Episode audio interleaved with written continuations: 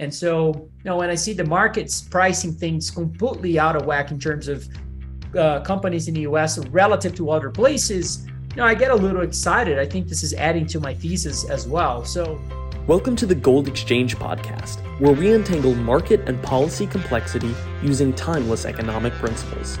For show notes and archives, go to goldexchangepodcast.com. Now, on to today's episode. Welcome back to the Gold Exchange podcast. My name is Benjamin Vern Nadelstein. I'm joined, as always, by founder and CEO of Monetary Metals, Keith Weiner. Our guest today is Tavi Costa, partner and portfolio manager at Crescat Capital. Tavi, how you doing? Good. How's it going, guys? Good. I am on the East Coast. Keith is in London and Tavi is in Colorado. So we've got pretty much everyone everywhere. We've gotten eyes on the market. Tavi, I want to start with you. We've seen not a huge blow up in the markets yet, as many analysts have predicted. I just want your big macro overview. Why are things seemingly so calm at the moment? Yeah, I'm guessing you're talking about the overall equity market. Um, well, look, it's it's surprising me as well. I'm I'm not gonna lie. I mean, I think we've got all the signals to be concerned and not be aggressively buying this market. I think um, we've had in the past bear market rallies. Um, I believe some people are confusing this as as the beginning of a bull market. It could be. Uh, would I take the risk? I, I not my not my analysis. I I think markets are excessively expensive in many multiples. Um, the history shows that when you know the only two decades you want to be concerned about allocating capital in in the stock market really are during inflationary times or during times when you do have excessive valuations and you have both this this time. For the first time in history uh, every time we've had an inflationary environment the market was cheap. Every time we had an uh, an expensive market we actually had a more of a deflationary environment. And so interestingly now we have both today. Um, inflation is decelerating and, and so forth. However still structurally appears to me at least uh, that we're entering a different regime. And so there's a compression of multiples that happens when you when you have those periods. And i think we're yet to see that. Um, and, and one main reason is the cost of capital. You, you can see nasdaq completely diverging from 10-year yields completely diverging from even corporate bond yields which is literally what you pay for uh, for issuing in debt. Um, we've got a, a problem with the treasury market in my opinion which has been right now recently not um, you know we've had a big move in 10 year yields and now they are kind of uh, moving the other way recently but i don't think this problem is going away. I mean the deficits are insanely high. Um, twin deficits not only fiscal but current uh, the current account overall as well. And so you know i just can't imagine if the fed comes in and says yes you know we're going to be buying those treasuries and and um, you know and and and making new liquidity in the market then yeah and then i think i think that's a potential where the equity markets um, could perform well. It's not my type of investment. I'm not interested in that. I'm interested in you know really cheap things that have been unloved for a long time that i believe strongly could be at the very early stages of of a bull market. And so to me that's a much more attractive way to deploy capital Keith, I want to let you jump in here. So, water doesn't seem too choppy. Are you interested in dipping a toe in, and what should people be looking out for? that segues into uh, what I wanted to add to what, what Tavi said, which is, um, you know, economists speak of, of lags. You know, they say leads and lags, but um, usually it's lags. You know, you have monetary policy hiking interest rates dramatically, um, and then you know there's a delay before uh, you know, reality sets him kind of like wily coyote, you know, runs off the edge of the cliff. And until he looks down, you know, it's fine. And then the moment he looks down, then he begins to fall. Uh, so kind of this mind over matter thing. I think w- why that happens, you know, you look at employment, which, you know, there's been layoffs, but not this huge, massive wave of layoffs that a lot of people expected. And I think it's because the Fed has, um, you know, burned every every company that in past little blips that we've had over the last what 15 years. Um, every time any company laid off, the Fed forced them to regret it. That that you know, and then they were trying to rehire people back at you know big raises compared to where they laid them off at. And so you know, businesses are extremely reluctant to do that. or cut any other kind of cost where there's, you know, there's a cost then to try to reverse your reversal. Uh, same thing with investors. You know, why is every uh, every show, like including ours, asking the question, is it time to dip their toes in the water? You know, the, the Fed has uh, trained everybody, we're all Pavlov's dogs. And this one is different because the cost of interest, the cost of money has gone up so dramatically. And the Fed is you know, continuing to signal, hey, maybe we're going to pause here for a bit, but there's no talk of backing it down. And meanwhile, real damage is being done as companies find they can't afford their cost of capital. There's real rollover problems. You know, I think one earlier indication is going to be commercial real estate. There's starting to be, I remember the term jingle mail back in 2008 where um, you know people would mail their keys back to the banks for residential real estate. That's happening now with big uh, commercial developers. Um, so we'll see, but um, no, I wouldn't be a buyer, buyer of equities here. And I think uh, Tavi's point about you want to buy something that's been unloved so deeply and so long, surely that has to describe mining equities. Hmm. if it describes anything, um, my God. All right, so let's talk about commercial real estate. You briefly brought it up, Keith. So a lot of people are looking at commercial real estate nightmare. So is that an imminent issue, or do you think maybe rates will be lowered before that bomb drops, or do you think that there's actually something entirely different going on and everyone's actually missing the big picture when it comes to commercial real estate? Tavi, I'll start with you. Oh, with me. oh, well, I'm not a, a huge expert of the commercial real estate market. I think um, I can speak for Denver. Surprisingly, the market here is really hot still in terms of commercial real estate. Um, I think there are other parts of the US certainly that you can see that there are concerns. I mean, I'm concerned more about mortgage rates, to be quite honest, on the residential side. I mean, I've seen that line just spiking up. It's just hard to believe it's not going to impact you know consumers in in general in terms of their purchasing power and and not eating into uh, their wages and salaries and so forth i'm quite concerned about that i think it's a it's a big question um, you know in terms of commercial real estate i think i think could potentially be a problem um, i think um, one part of the market that perhaps i've done more analysis that I, it, it could be even more concerning in my opinion is the private equity side of it. I, you know, very clearly, you know, look at private equity companies, the way they're valuing their businesses, it is it is sketchy, and uh, you know, valuations being very frothy, you know, especially relative to you know software companies that haven't really come back uh, since 2021 and, that peak of the market uh, you know the the types of uh, ARK investments uh, types of, uh, of of companies meaning companies that don't make a lot of money or make no money really um, all those types of businesses are still value at very frothy um, you know prices in in inside of those balance sheets of those private equity uh, funds and and and firms in general and so I am very concerned about that because I think there's um, you know people starting to catch on to that number one um, you know, if the market really, you know, does show more issues uh, than what we've seen in the last, uh, call it five months or so, I think that that could potentially become a bigger, a bigger question. Um, and so, uh, you know, we've got shorts in private equity firms. Uh, they do hold some commercial real estate as well.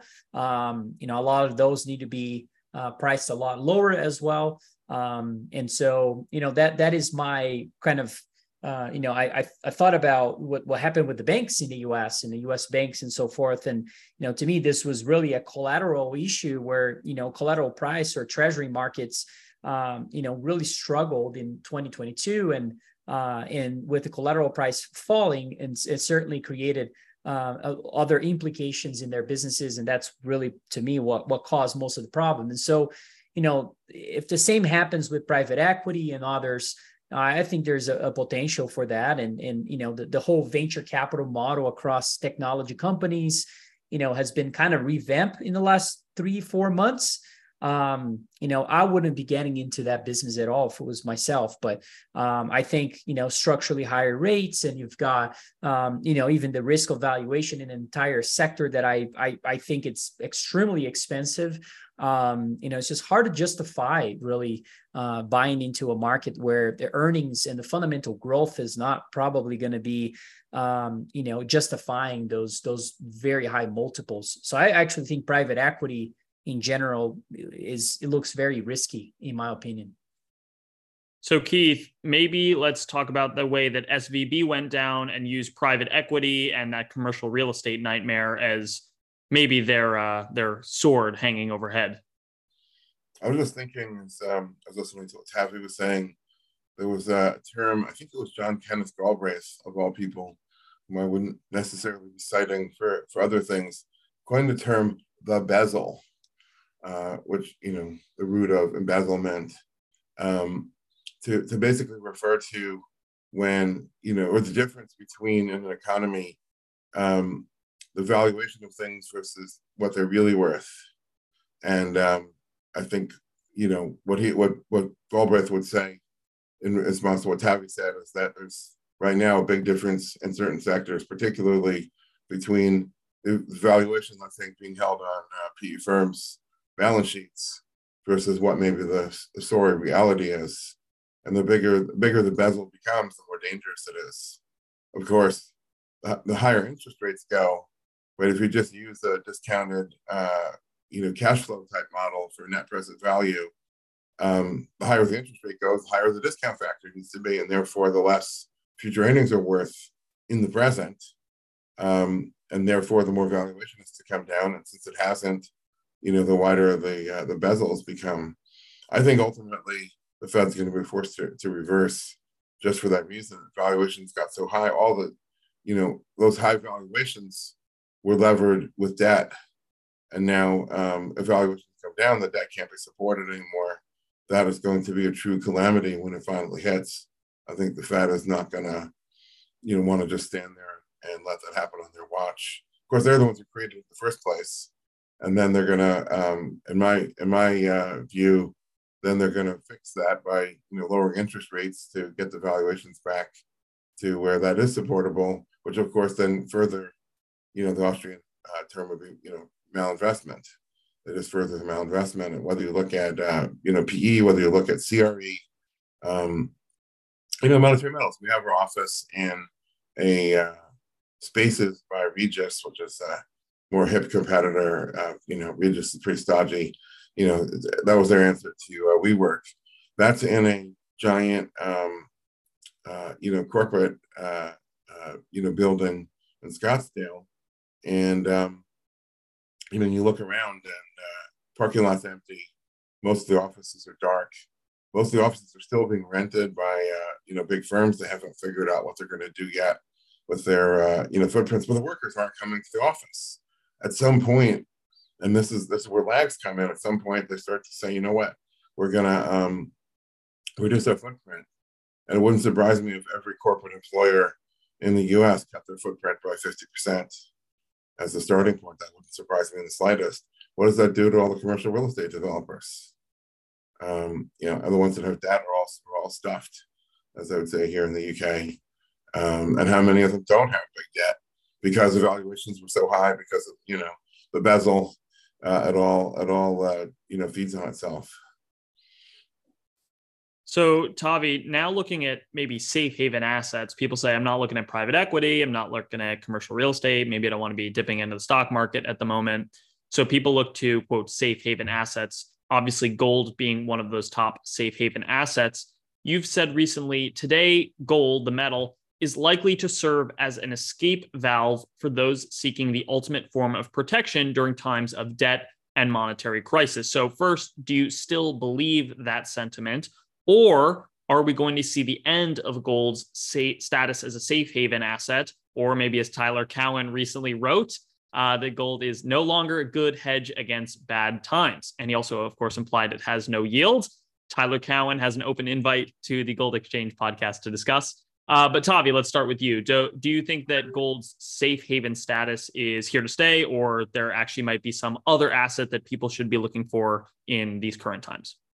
well, not only here to stay, but really about to reemerge as as a popular haven asset. I think some people acknowledge it, but uh, the skepticism towards the metal uh, in a day like today with so many macro drivers supporting the thesis behind precious metals in general, it is sort of surprising. I mean, in the 90s, we did see something similar back in the late 90s, but gold was down 70% in the last 20 years. And so if you look back from the 80s at the peak all the way to late 1999, gold was down 70%. Internet was was the new thing and and a lot of technology companies were surging at that time. I mean, can you imagine the similarities with the level of skepticism and you know this euphoria towards technology companies? It's very similar, and you know I can hear from from today the the voices at that time uh, speaking about the the issues with with the metal itself and the fact that it had underperformed for the last 20 years or so many other asset classes today it, it hasn't really underperformed a lot. I mean it's it's actually outperformed a lot of things. Uh, in fact is one of the few things today across the globe that is about to make new highs. And so no if you ask me i think this is to me this is a real interesting market to uh, to be deploying capital because it's the first time I've seen, you know, gold about to break through its prior highs, and you know when it breaks through a, a triple top formation, it is not a you know a small move. Usually you see a, a surging prices, you know, adding whatever that is, you know, it could be a 15, 20% type of movement to the upside above the prior high. And if that's the case, you know, it could surprise a lot of people. Um, and you know, with that level of potential, technically speaking, and macro speaking, and then you look at fundamentally across most of the mining companies, and they're still trading at, you know, historically low multiples. So, you know, one of those is wrong. And I, I don't think gold is wrong. I think gold is right.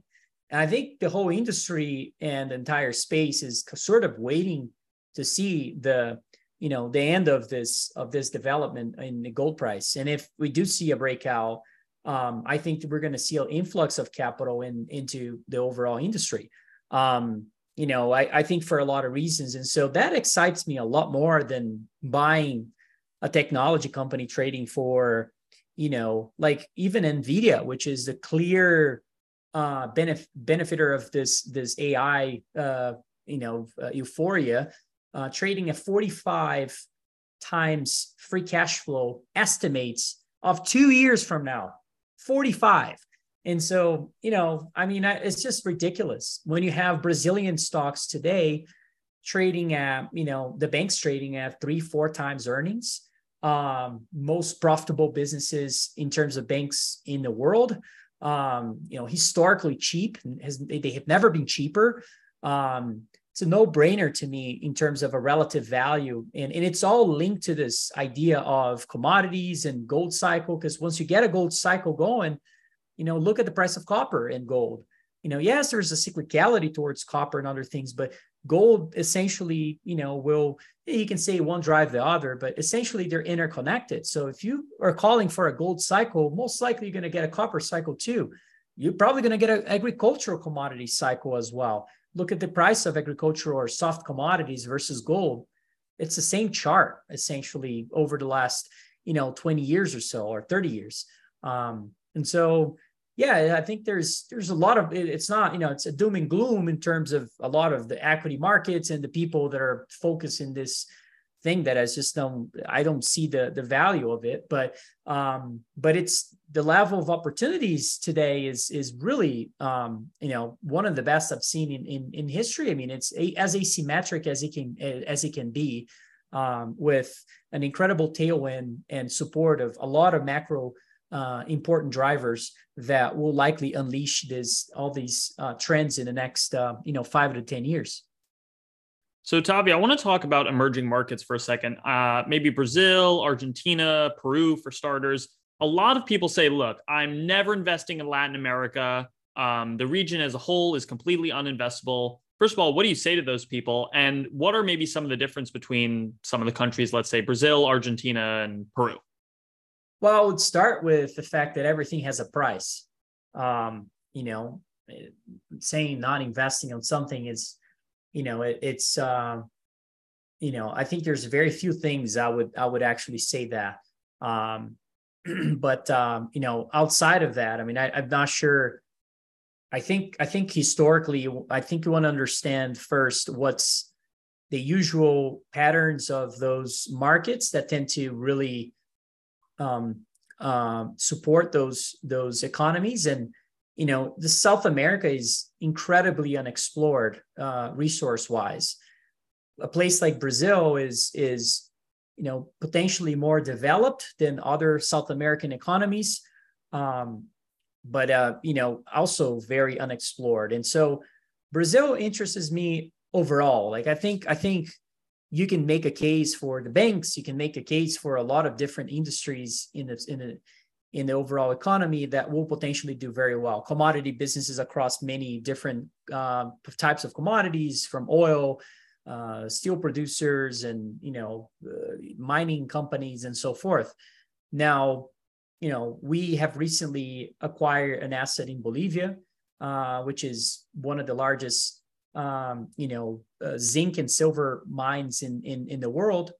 And, you know, it's just a, an attractive valuation. I mean, it's, it's basically trading for, you know, essentially one time free cash flow, free cash flow. Um, and so it's, it's, you know, I don't think we can find a lot of those things. I mean, it, yeah, you could be wrong if they can, you know, take over your, your business at some point and, and government, you know, become more authoritarian, like we've seen in other times, even in Bolivia or other times in Peru and so forth. Uh, but those things they tend to happen during times when you're seeing a desperate environment in the commodity space. I mean, what happened in Venezuela was really uh, magnified by the fact that oil prices are collapsing in 2014, 2015, and 2016. And that period was very difficult. It allowed you know the situation in Venezuela to worsen significantly. I don't think this is going to be the case here. I think this is very similar to the early 2000s, um, but South America strategically will play a much bigger role than even played back then because I think that's going to be a place where a lot of developed economies will form partnerships with uh, South American companies to really, you know, have source of of their resources that they need to um, to go through a manufacturing infrastructure uh, kind of uh, period where you know similar to what China did in the early 2000s, but this time it's going to happen across most G7 economies, and so we're going to need stuff. We're going to need commodities, and I think South America is going to play a, a big role there. So like I said, everything has a price. If things get expensive in South America, the political risk is there. So you you know you you have to uh, be mindful of that. Um, but today things are extremely cheap, and uh, some of them are essentially uh, being given away. Uh, and so, you know, I think I think it's a, you know, I wouldn't bet the farm and put everything in it, but you know, it's something should be a a, a, a part of someone's portfolio, in my opinion, and, and that's certainly a part of my personal and, and clients' portfolio as well. Keith, I want to send it your way. I like that idea a lot. Listen, nothing is uninvestable. It's just at what price. Uh, maybe you can talk about some of the pros and cons about emerging markets, what you see, maybe even regarding currencies and these kind of countries that are currently on the margin, maybe attempting to de dollarize, how that's been going, specifically Argentina. We discussed that, of course. Yeah, um, I'm not sure what I could add to the de dollarization debate. Um, I was going to say, so I've been traveling around the world and um, visited Turkey recently and had a chance to go to the uh, the, the, Great Bazaar in Istanbul. And um, one thing I could say is there are gold stores, little shops everywhere in that bazaar. I, I mean, there's countless gold gold places. Um, I've been told by people who live there those have increased at the expense of uh, you know spice shops and textile shops and other things which have decreased. So gold has become a huge, huge, huge, huge thing in Turkey um, Americans can't even really imagine what's going on with gold in Turkey right now. Um, and then of all the places I walked around, I can't say I saw everything in the bazaar, but I, I, walked through a lot of different halls and corridors. One Bitcoin place to to uh, probably you know a hundred or more uh, gold shops along the way. Um, so um, you know, huge opportunity there. Um, my my spin on it would be you have to know what you're doing and you have to know the people that you're getting involved with you know really well. Um, you know there are extra hazards in these places extra challenges um, you know funny laws that you wouldn't necessarily expect. Um, so do your diligence. But yeah i mean you, you know if, if you're worried about overvaluation in us markets there's there are certainly places where there's undervaluation um, outside the U.S. markets. Absolutely. I want to touch really quickly on the crypto verse. Uh, do you think that the winter is set in? It seems like crypto has kind of died down a lot. Prices has obviously collapsed. There's been some scandals regarding exchanges and so forth. So, do you think that the kind of crypto hype is over? That the phase is all done? That it was a low interest rate phenomenon and now it's kind of gone? Or do you think that there might be some more kind of crypto uh, frothing on the horizon, Tavi? My sense is froth as well. I mean, I, I just, you know, I don't, I think not a lot of businesses have substance to what they do. Um, you know, understanding their business models is, um, to me, even as a younger generation investor, uh, very challenging. Um, you know, it's very, uh, appears to me, you know, missing a lot of um, more critical thinking on how how uh, things will work. And that's not all the businesses. I'm just speaking more broadly. There are some that are more attractive than others. I just I think it's an extension of the technology industry. Um, I believe AI is indeed a a huge uh, you know evolutionary period for the global economy and will unleash a lot of things as well. And it's it's going to be a, a, a, true breakthrough of of uh, of of technological advancements. Um, now, crypto and and blockchain and all that, I don't know. It's just not my. Uh, I'm not as excited. I'm not seeing this as a, as huge as of a, of a technological moment as as a lot of people do.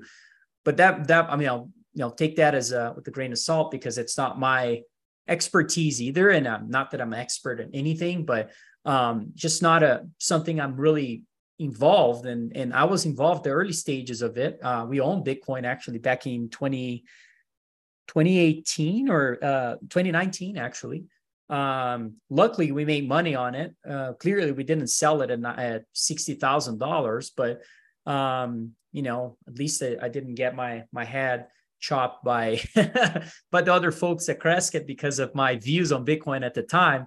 Uh, so luckily we made money on it, but it's you know it was. Uh, I think it's potentially an alternative. I mean, crypto and Bitcoin may be all different. I'm much more attractive to gold personally. I think I think that's what central banks buy. Um, I'm talking about large central banks, not El Salvador. Um, and uh, um, you know, uh, it's pretty clear. Uh, I mean, history is giving us the homework. I mean, why do we need to create something different? I mean, it's it worked over the years and over centuries, and why why do I need to take a risk, all this additional risk on something that I'm not even sure it works? And so, to me, it's just you know, as when I think about risk reward and so forth, and knowing that when I go to a restaurant or a bar and I talk to people, you know, that is what most younger folks are excited about is about crypto, not gold.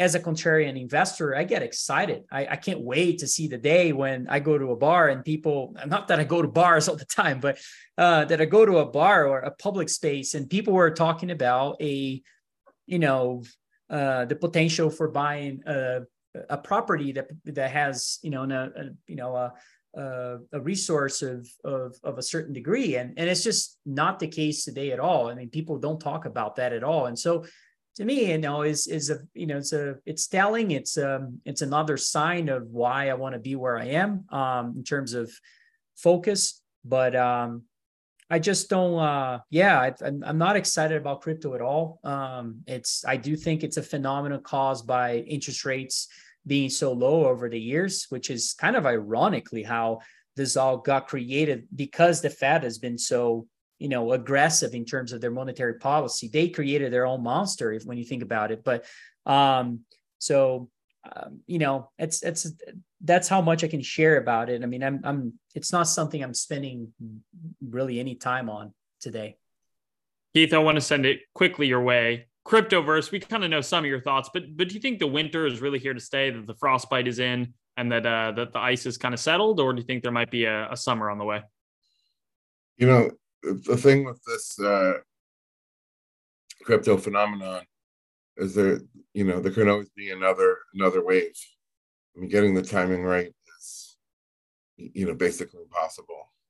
Um, you know, uh, Turkey's an interesting place. I'm just going to go back to there for a minute. I know I just visited there. I was, you know, last week. Um, you know, the currency is is in the process of a pretty rapid, um, you know, if not collapse, certainly massive devaluation. Um, I don't think their problems are over. I don't think their people think their problems are over. Of all the places where the crypto value proposition should be strong, you know, there's a lot of educated people there. Everybody has a smartphone there. It's not like, you know, people are living in dirt huts, you know, or I'm sorry, grass huts with dirt floors and, you know, don't read or write or, you know, don't have access to the internet.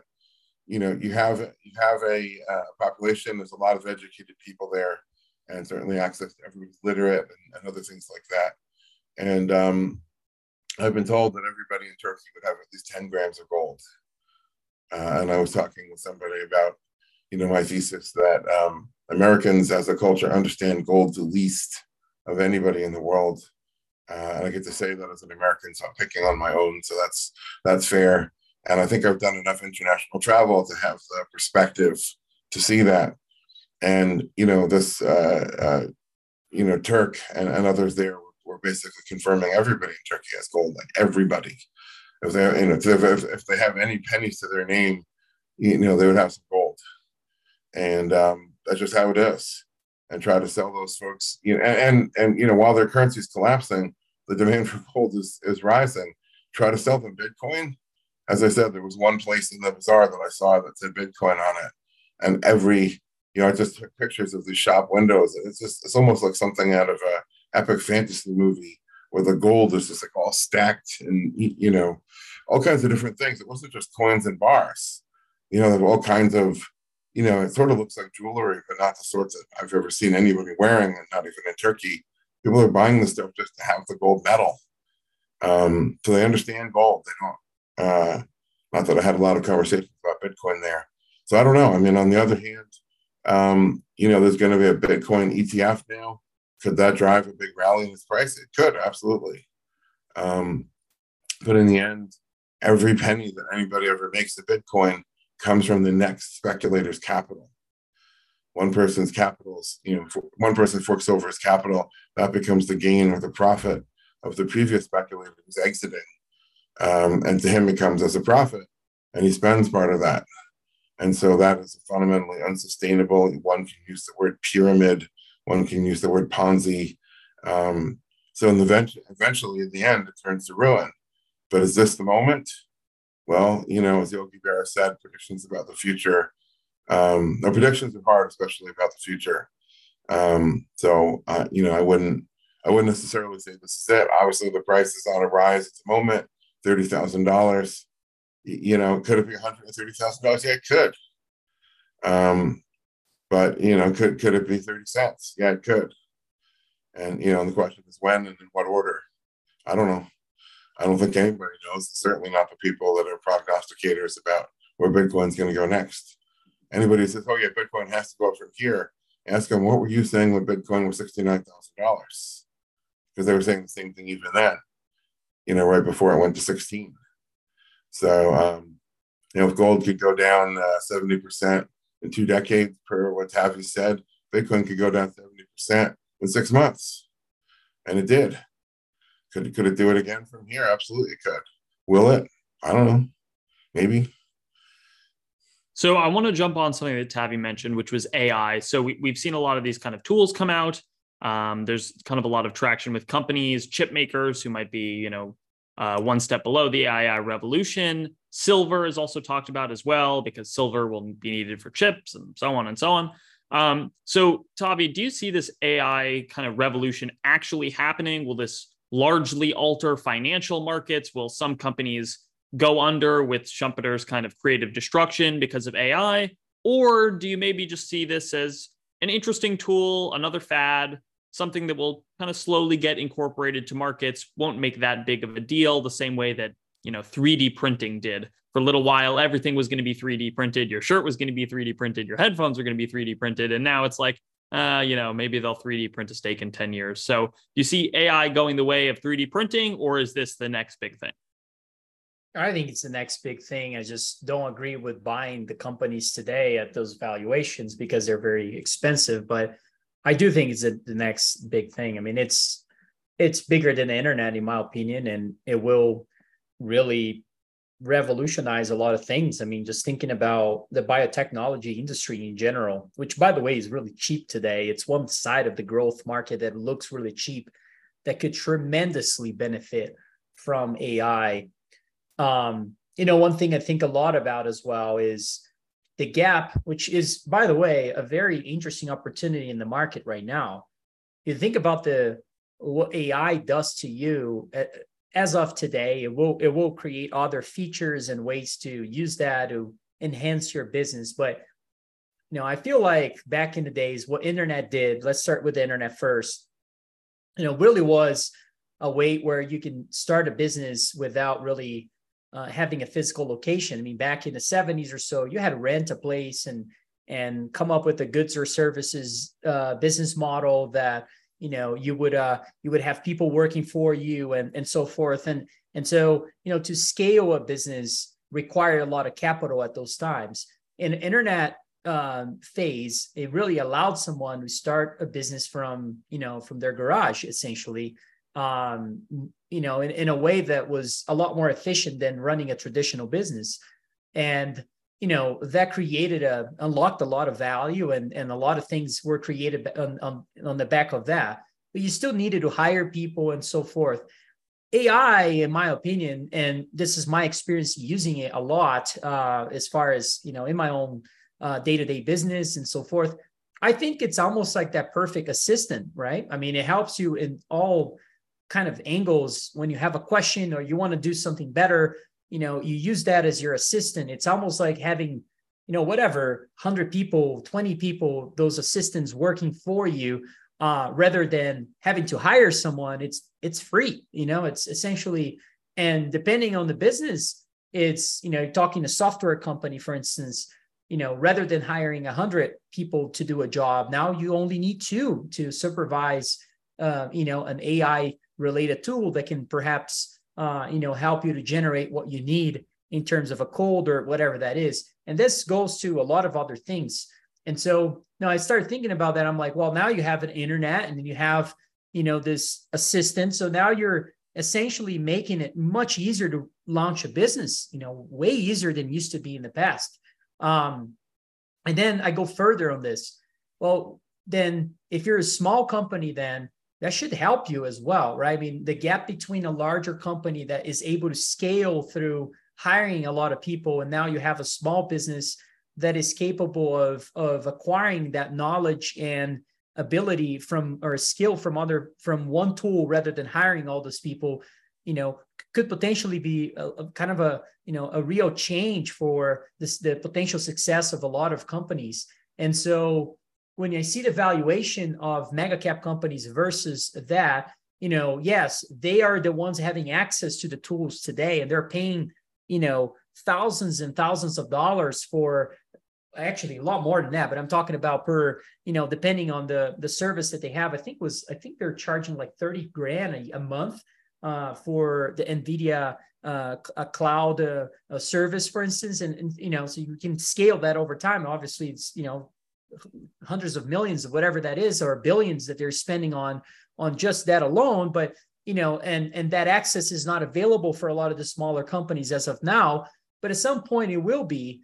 And so you know this gap between larger companies and smaller companies i'm not sure it's really sustainable. And then i think even further on you know what is the issue with an emerging market and why we have today such a large uh, disparity between you know valuations in a business here in the US versus in Brazil for instance and you know, clearly one of the things that is very important, yes, it's, you know, the political environment, um, you know, and I'm not saying the US is, is free of a lot of issues that it does have here, uh, but the corruption in, in Brazil certainly is, you know, potentially you can, you can certainly make an argument that it's, is way worse than, than in the US.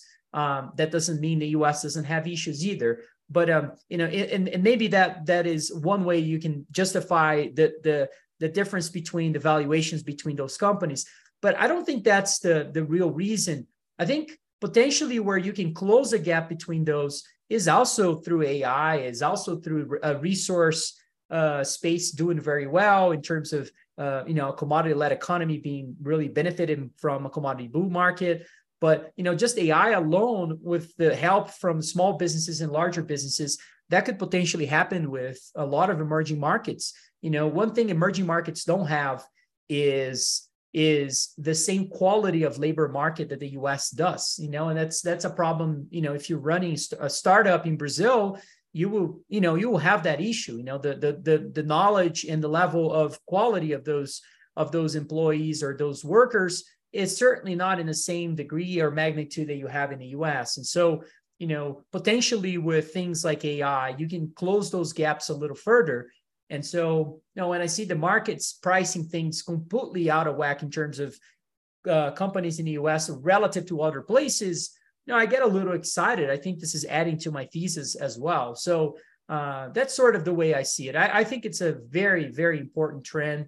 I mean, I've been, you know, believe it or not, accumulating a bunch of books about industrial revolution. I want to understand, you know, not just uh, no, I want to understand many angles of that of that period uh, because I think could potentially be as big as that. I don't know, but um, so I'm, you know, I'm definitely very interested in the topic. All right, Tavi, I love it. I want to take our last couple of minutes here to run through two different uh, asset classes or commodities and I want you guys to tell me, we'll start with Tavi and then go to Keith, which you think will perform better in 2023. So let's start. Uh, our rapid fire round starts with gold versus treasuries. What do you think will perform better in 2023? Tavi, we'll start with you. Gold. Keith, I want to send it your way. Gold or treasuries 2023? Gold. Okay, we have consensus. Gold from the mm-hmm. experts. Okay, next one. Tavi, the crypto market in general versus silver as a commodity. What are you thinking? Oh, I'm going with silver in this one. Yeah. Keith, your way. I have to say, I don't really know because, you know, silver could double or triple. I do not expect to see $50 silver, certainly not in 2023. Um, on the other hand, if crypto just, you know, if if the uh, shine is off, no pun intended, then then it would be silver you know, interestingly, I've been calling for silver to be higher. Our fundamental model was, you know, several dollars above market for for quite a while, and then uh, feeling a little vindicated to see plus what four point something percent yesterday.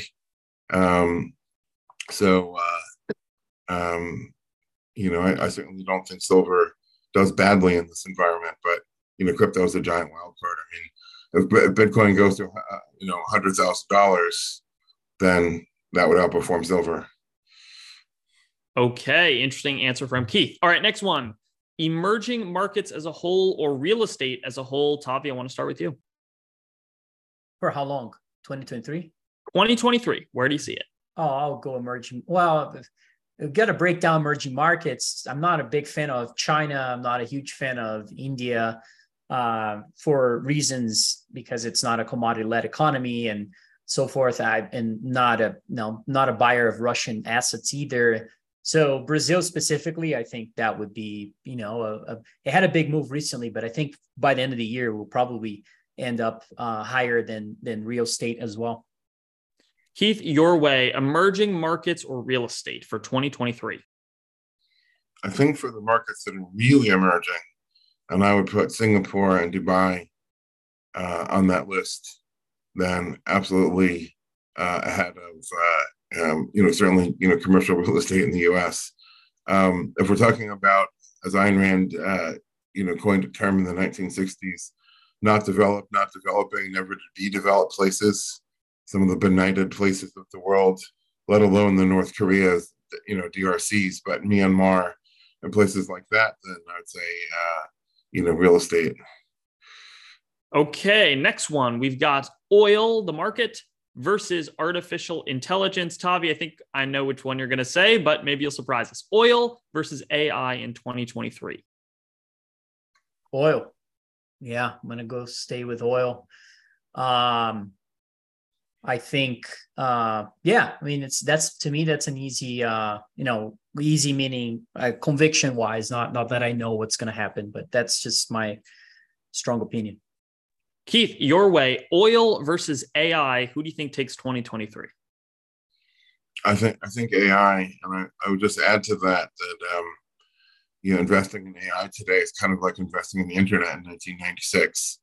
You know, at that time, you know, if you wanted to place your bets, would it be Lycos, Alta Vista, Yahoo? I mean, what were the internet companies at that time?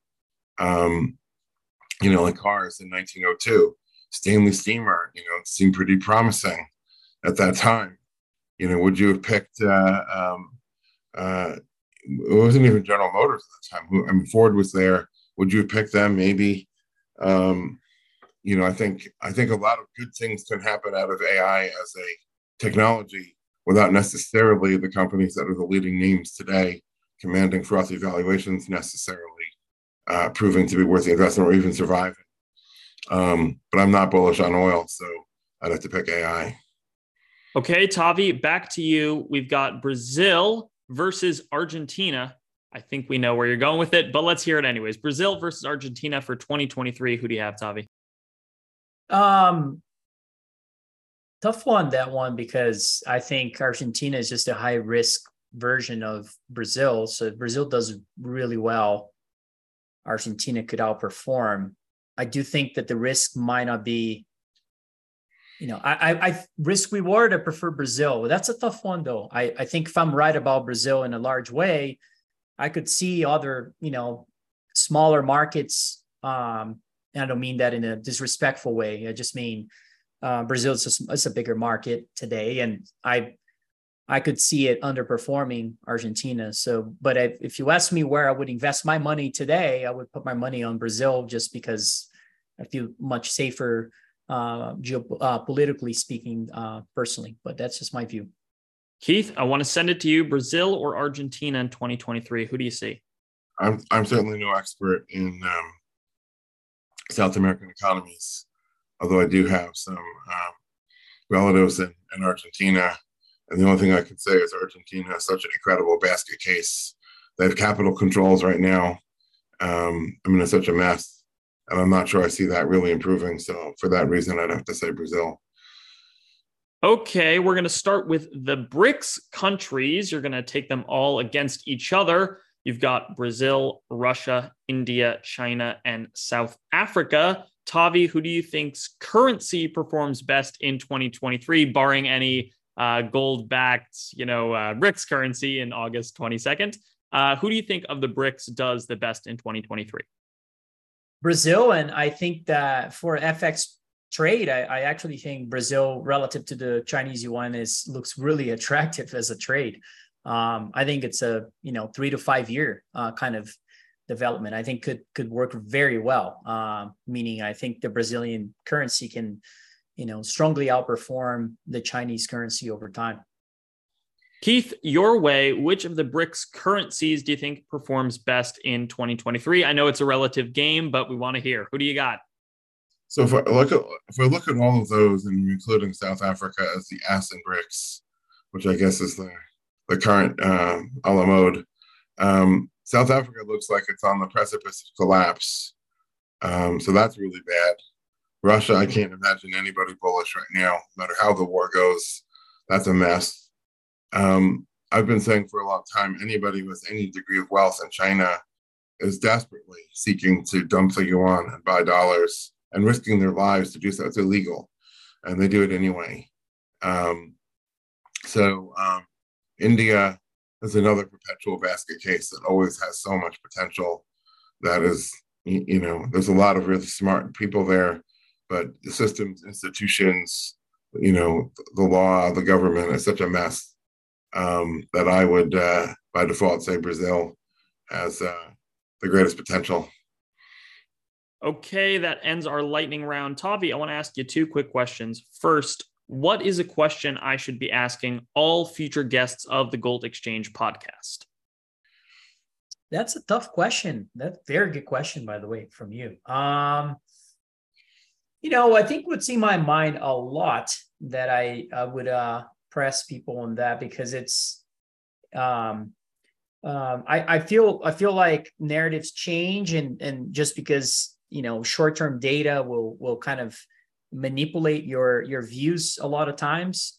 Uh, it was easy to be in inflation camp uh, a year ago, and uh, I think right now very few people will stick you know with their views and say, yeah, I still think this is an inflationary regime.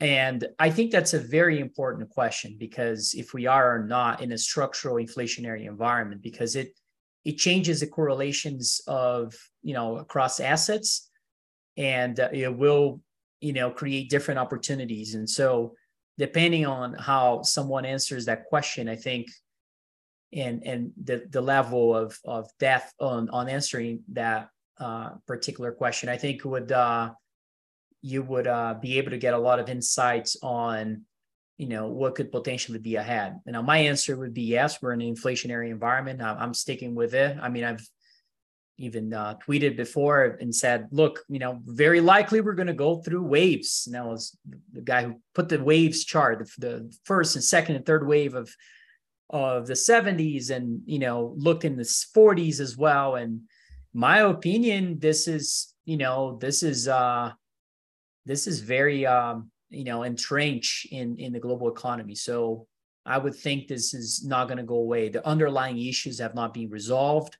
You know whatever if it's uh, uh inequality or or the the chronic underinvestments in in in uh, natural resource companies the reckless amount of fiscal spending and and also the deglobalization trends to me that's really what's going to continue to drive inflation higher over time or at least historically higher and and that will affect cost of capital will affect other things like the treasury market uh, differently and and the correlation between a lot of assets and create opportunities maybe in emerging markets or commodities and and other things. And so the, to me that you know that is the most important question out there. Some people answer it with ai saying you know now i've changed my opinion ai has you know, drastically changed the outcome of inflation and so forth.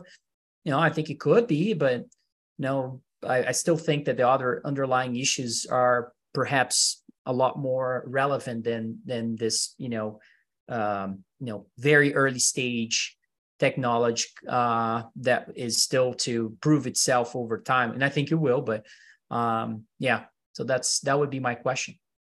Tavi, where can people find more of your work if they want to see more about Crescat Capital? Where can they find you and the company? They can find me on Twitter at Tavi Costa, um, and they can find the website of the company at um, Crescat.net is our website, and we have a lot of letters and research there where you can find anything about our, our you know investment strategies and so forth. Tavi, thank you so much for joining us on the Gold Exchange podcast. Thanks for having me. This episode was brought to you by Monetary Metals. Monetary Metals is a different kind of gold company. Others buy and sell gold. Monetary Metals operates the Gold Yield Marketplace, a platform of products that offer a yield on gold paid in gold to investors and institutions, and are gold financing simplified, reliable financing denominated in gold with a built in hedge for gold using and gold producing businesses. To learn more, visit www.monetary-metals.com. See you next time.